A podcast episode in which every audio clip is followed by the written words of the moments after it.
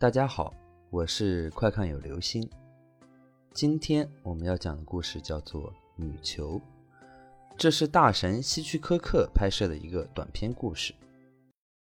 一个女子犯罪入狱，进监狱后凭着美色和监狱里的一个老狱警混熟了。一天，女囚找老狱警聊天，问有什么方法可以让自己逃狱。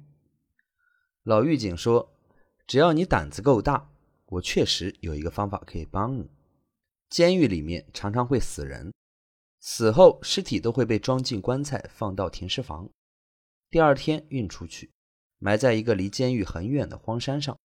正好今天监狱里面有个死刑犯被处死了，尸体就在停尸房里面，我一会儿给你的牢房假装锁上，你半夜偷偷溜到停尸房，躲在棺材里，第二天一早我就去把你挖出来。女囚考虑了一下，接受了这个方法。半夜里，她战战兢兢地躲进了棺材，躺在了尸体上面。第二天到了，女囚在棺材里感觉到自己被抬走，运到了某处被埋掉。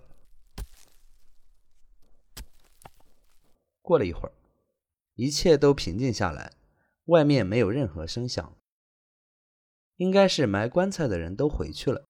他焦急地等待着老狱警来将他挖出来。等了很久很久，外面还是一点动静都没有，棺材里面的氧气也越来越稀薄。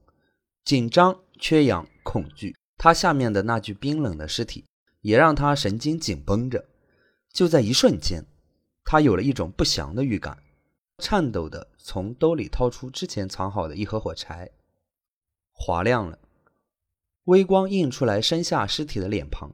没错，是那个熟悉的老狱警。原来老狱警头天晚上心脏病突发，猝死了。好了，这就是今天的故事《女囚》。这个故事呢，倒不是特别的恐怖，主要是在于得知真相后，一个人在棺材里面无尽的绝望令人窒息。另外推荐大家看一部电影，是西班牙的《活埋》。